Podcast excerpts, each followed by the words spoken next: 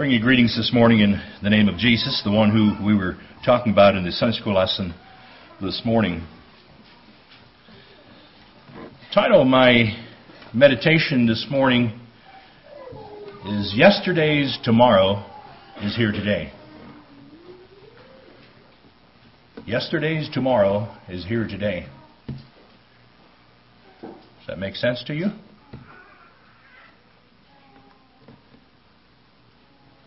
Well, it's a truth that we've lived with since the beginning of time.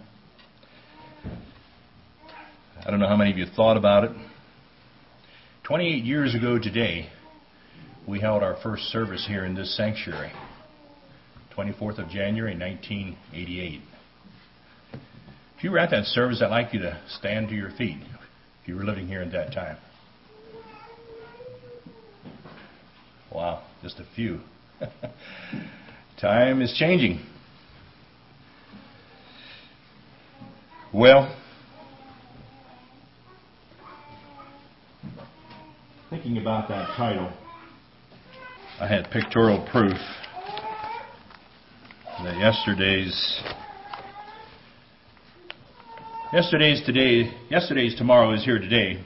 In this 25th anniversary church book that we put together at our 25th anniversary held in 2000, we had a, a group of young people up here sitting around this pulpit here that we said are the future youth of 2000. And uh, that was 16, coming up this June to be 16 years ago. Uh, in this picture, I think it's Krista. I believe that might be Laurel. I'm not exactly sure. There's Jessica. Some of those are at Bible school.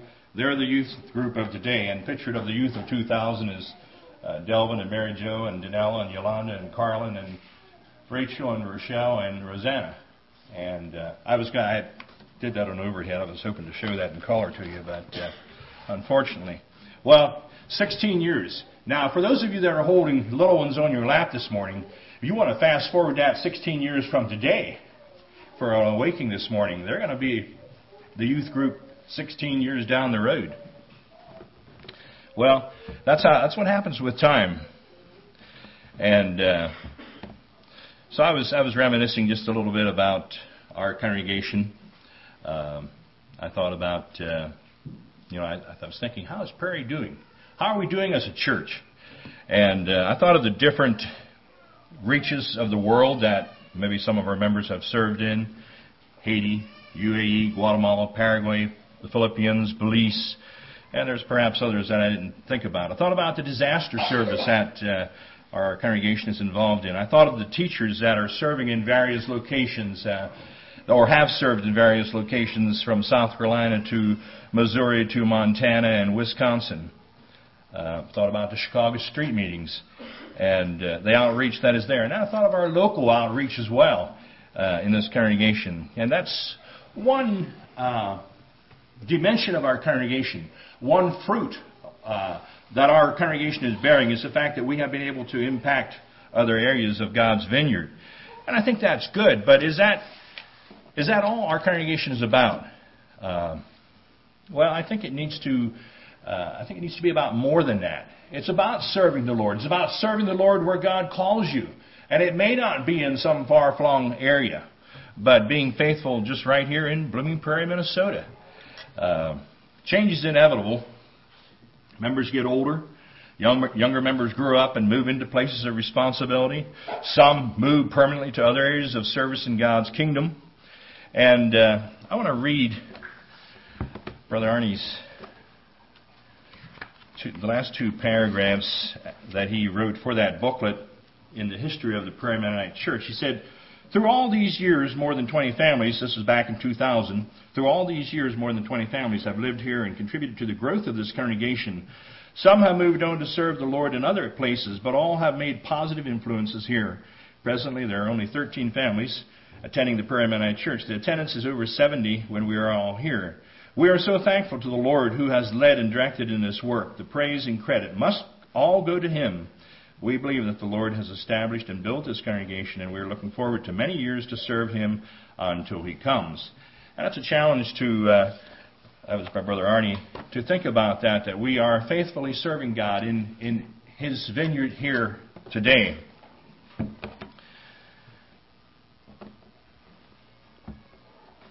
What is it and as I meditated on that, I, I, asked myself the question what is it that's going to give us a vision or a goal and to prepare us to continue on, as Arnie suggested, that we continually serve the Lord faithfully until He returns. That's that's our calling, and that's our our commission as followers of Jesus Christ. That we we continue to serve Him, uh, whether it's here or elsewhere. But uh, turn in your Bibles this morning to Philippians chapter one. Paul wrote this letter to the, the Christians at Philippi, but you know, he could have just as well written it to the Christians at Prairie. The epistle of the the epistle of, the, of Paul the apostle to the Christians at Prairie instead of Philippi.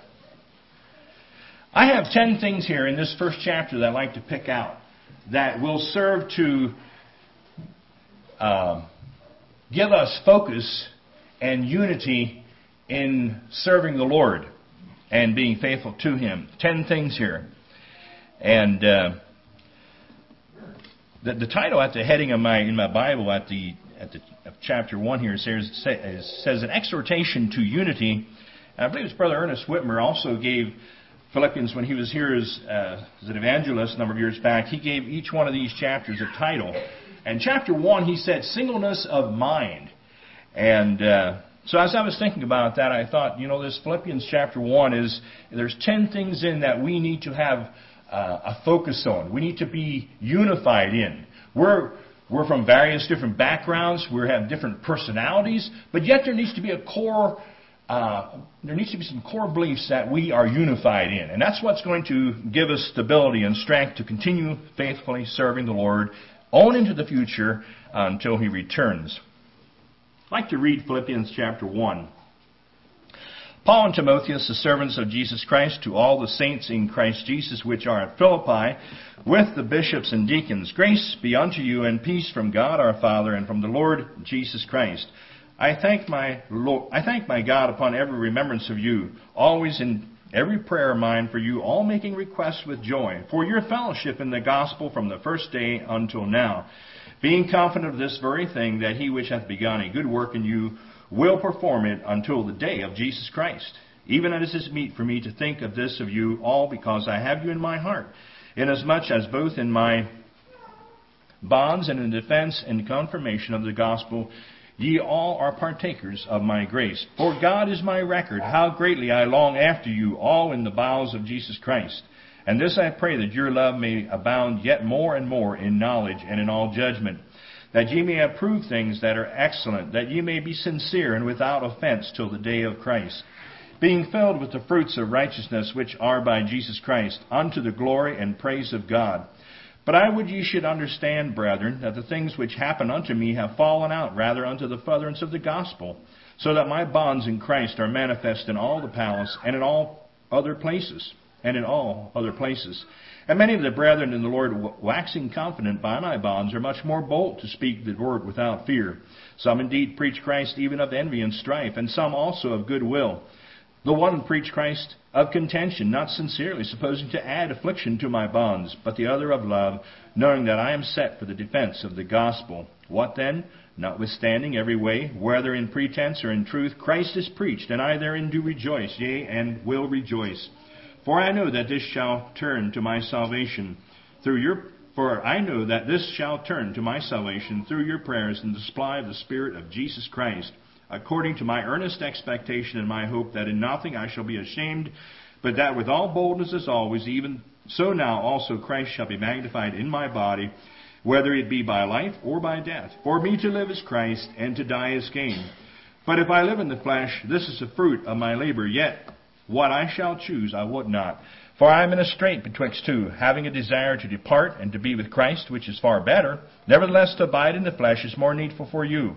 And having this confidence, I know that I shall abide and continue with you all for your furtherance and joy of faith, that your rejoicing may be more abundant in Jesus Christ, for me to, for me by my coming to you again. Only let your conversation be as it becometh the gospel of Christ that whether I come and see you, or else be absent, I may hear of your affairs, that ye stand fast in one spirit, with one mind, striving together for the faith of the gospel. And that's the key verse here, verse 27. one spirit, one mind, striving together for the faith of the gospel, and in nothing terrified by your adversaries, which is to them an evident token of perdition, but to you of salvation and that of God. For unto you it is given in behalf of Christ not only to believe on him, but also to suffer for his sake, having the same conflict which ye saw in me, and now here to be, and now here to be in me. Ten things that I believe, ten core values that I believe unity is a vital ingredient for continued spiritual vitality. And there's ten things here in this chapter that Paul wrote to the Philippians.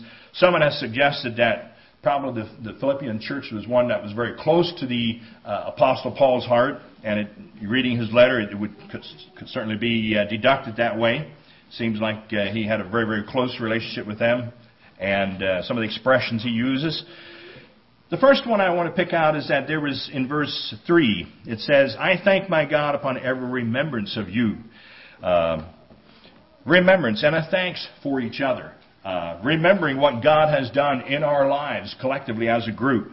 And, uh, you know, it's good to reminisce. It's good to remember, be reminded of, of who we are. We're saved by grace and we're fellow Christians striving to serve the Lord faithfully. Um, he says he, he remembers them, and I, it served to unify them. In even though Paul was not with them, I believe he was with them in spirit. And uh, one of the questions that came to my mind as I asked those that were here 28 years ago to stand, you know, does size make a difference? Can we maintain that uh, closeness that we had when it was just five families? Uh, well, I think we can. I, I'm not sure what the magical number is that, that congregations lose their continuity, but uh, I like to think we can maintain that closeness. Um, it, it has to work because of, of who we serve, Jesus Christ. And uh, it comes back to remembering. Uh, I will confess. I will confess. You know, when there was just five families, you know, you went home Sunday morning and you knew who was missing. There's times we go home today and we say, well, was so and so there today or not? And we have to scratch our head and say, well, you know, I'm not sure.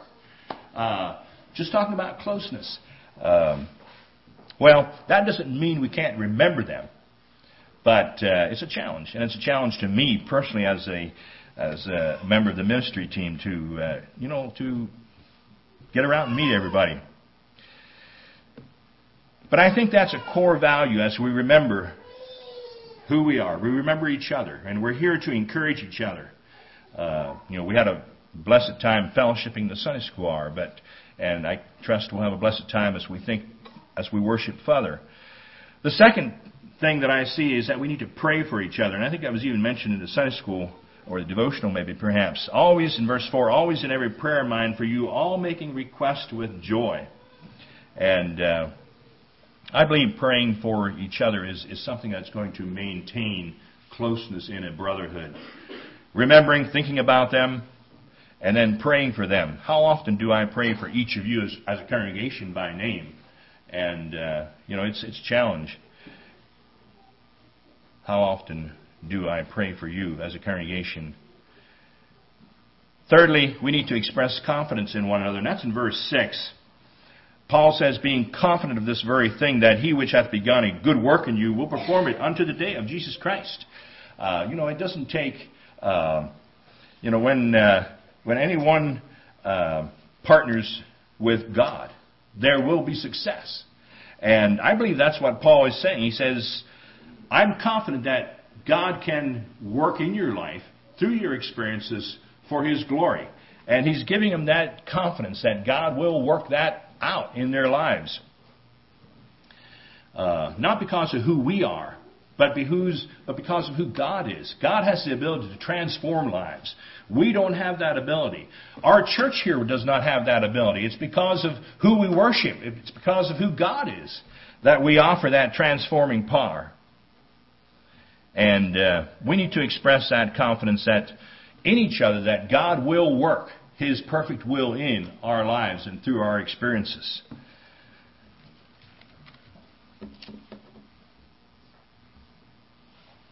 Verse 7, number 4, Paul, uh, Paul says, uh, even as it, even as it is meet for me to give this of you all, because I have you in my heart, inasmuch as both in my bonds and in the defense and the confirmation of the gospel ye are all partakers of my grace. And uh, Paul here is saying that he has them in his heart. And I guess that, to me, that tells me of the closeness of the relationship that he had. He was saying, You're closer to me. Uh, you're in my heart. You're, you're in my thoughts. You're in my prayers. Now he comes at one step deeper. He says, You're in my heart. Um, do I have Prairie Congregation in my heart this morning? Is my heart here to you as a congregation? It needs to be. It has to be. Um, he mentions the Paul mentions the idea of bonds, uh, being in bonds. You know, if I were in bonds, if I were in prison because of my faith in Jesus Christ, would that affect my relationship to you? If, if anything, I think Paul's saying it's, it's, it's drawing me closer to you as a congregation. It's drawing me closer to you in my relationship. He said it's really immaterial that I'm not there, whether I'm in bonds. But he says it's a confirmation of the gospel that ye, we are partakers of his grace together. And that's my, uh, my fifth point is the fact that we are standing for the truth of the gospel and it, we're united together in God's grace. We are partakers together of God's grace. Uh, by grace are ye saved. And uh, together we are believers in the Lord Jesus Christ. And we are recipients and uh, partakers of that grace. And Paul says that's a, a core vital uh, reason to be united together because of our belief, our acceptance of God's grace. Sixth one is our love for the gospel message will unite us in Christ.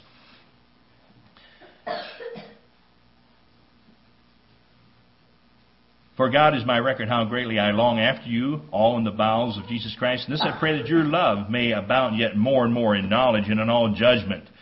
Um, I forgot to write the verse down here where I, I pulled that one out. Verses uh,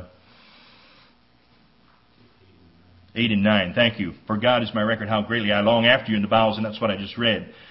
And this I pray that your love may abound yet more and more in knowledge and in all judgment. That's our purpose for being here this morning, that we, we grow in the knowledge of the Lord Jesus Christ.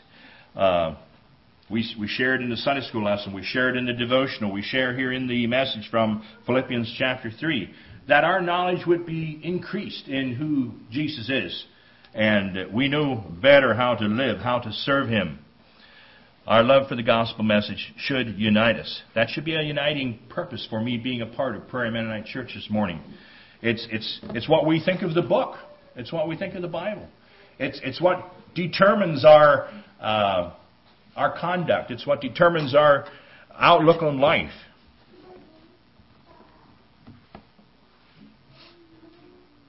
Verses 12 through 19, that's our love for the gospel. Then Paul says in verses 12 through 19, it's uh, our task of preaching the, our task of preaching the gospel will unite us. And I was challenged with that. You know, you don't need a pulpit to, to be a preacher. That's the last tool you need, really. Uh, we ought to be preachers as we walk throughout our communities. And that ties back to our Sunday school lesson, I believe. Uh, people ought to see who Jesus is by who I am, who you are this morning. Uh, Every, every one of us are, need to be preachers of the truth of God's Word as we live in our respective communities. I thought it was interesting. The Apostle Paul here, he, he mentions there, uh, he says, Many of the brethren in the Lord are waxing confident by my bonds and are much more bold to speak the word without fear. He said, My being in bonds has given them confidence. But then he also goes on, I, I thought it was interesting. He said, Some indeed preach Christ even of envy and strife, and some of goodwill says one even preached Christ of contention, not sincerely, supposing to add to my affliction. Paul really isn't doesn't call him down for those ulterior motives. I, I thought that was fascinating. But he says the fact that the gospel is being preached, he says, I'm going to rejoice in that. And he's letting God be the judge of those that are preaching and spreading the gospel with ulterior motives in mind. And he says, let's be united in our task of preaching the gospel. And again, if Christ be preached in verse 18, he says, let's rejoice about it uh, and not get distracted by the judgmental purposes of whether someone's doing it right or out of a right motive.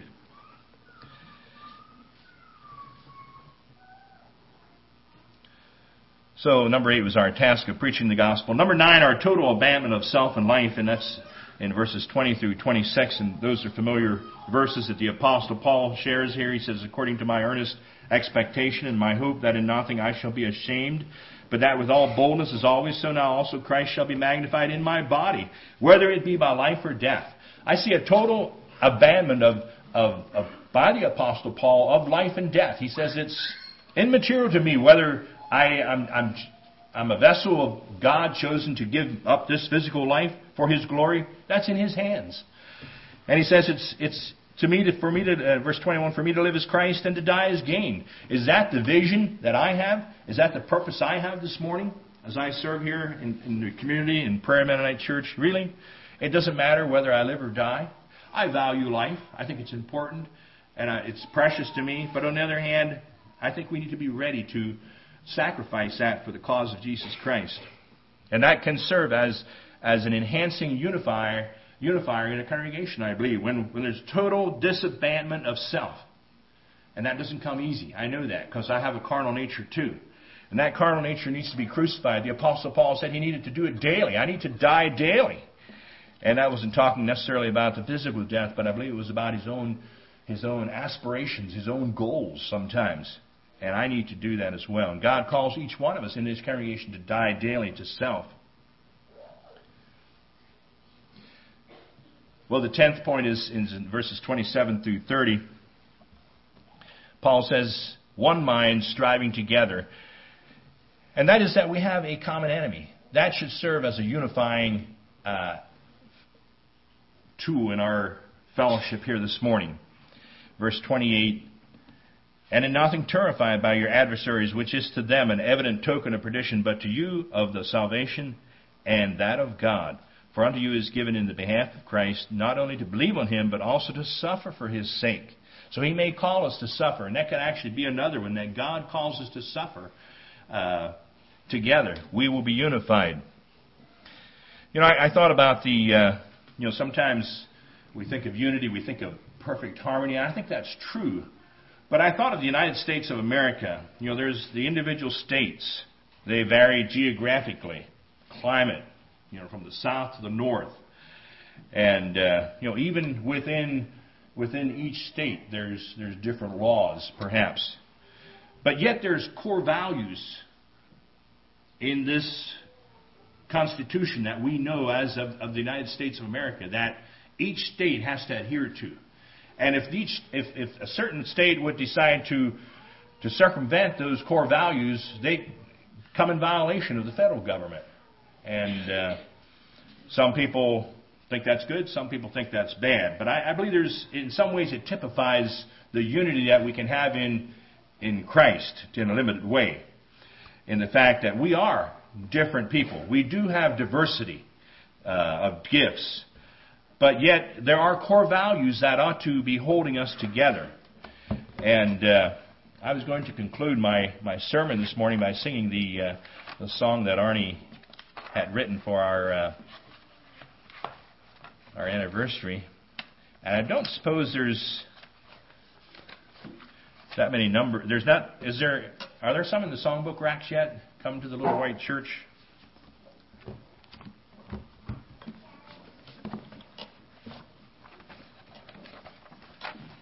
Come to the church in the prairie. I, there's maybe a few out there. I don't know if there's enough to sing it or not. Anybody finding any? Nobody. I had it on an overhead, but I'm not going to be able to show it, so I thought we could sing it. But uh, it's to the tune of the Little Brown Church in the Vale. And as I I pulled that song out as I was after I was done preparing my sermon here, and I thought, you know, I I suppose Arnie probably could have read Philippians chapter one before he wrote that song. I don't know because I all of my points were actually portrayed in that little uh, song that he wrote for that. I'm going to read through it. There's a church on the prairie by the river that winds through the farms and the plain. It is here where we learn of the Savior who relieves every burden and pain. Of course, so come to the church in the prairie, this little white church of the plain. Come and worship our Heavenly Father as you join in our joyful, our joyful refrain. Verse 2 It is here on a bright Sunday morning that we offer our praise and our song, where the Bible is preached and the message is of love everlasting and strong. Verse 3 We welcome our friends to the prairie as we think of the days that are gone, and we look to the Lord for the future and remember this day with a song. Verse 4 As you leave to go home in the morning, remember us all here in prayer, for we need your prayer as we labor in this little white church that's so fair. Oh, come to the church in the prairie, this little white church of the plain. Come and worship our Heavenly Father as you join in our joyful refrain. And as I looked at my ten points here, I, I saw them all. He talks about in verse 4 there, remember us all in prairie. Sounds like Philippians chapter 1, doesn't it? Remember us in prayer. He's talking about remembering the Philippians. And point 2 is in uh, the. Uh, the idea of remembrance and then also in prayer. And in verse uh, number three was, We welcome our friends uh, to the prayer as we think of the days that are gone. And, uh, and we look to the Lord for the future and remember this day with a song. The idea of having confidence to invite others in is what I saw there in, in that third verse, or fourth verse rather, third verse rather. And then number four, it is here where we learned of the Savior and the idea of, of uh, who Jesus is and uh, and verse 5, or uh, the fifth, fourth stanza in verse 1, who relieves every burden and pain. And then number 6, where then number 6 and 8 would be together, where the Bible was preached, our love for the message. Where the Bible was preached and the message.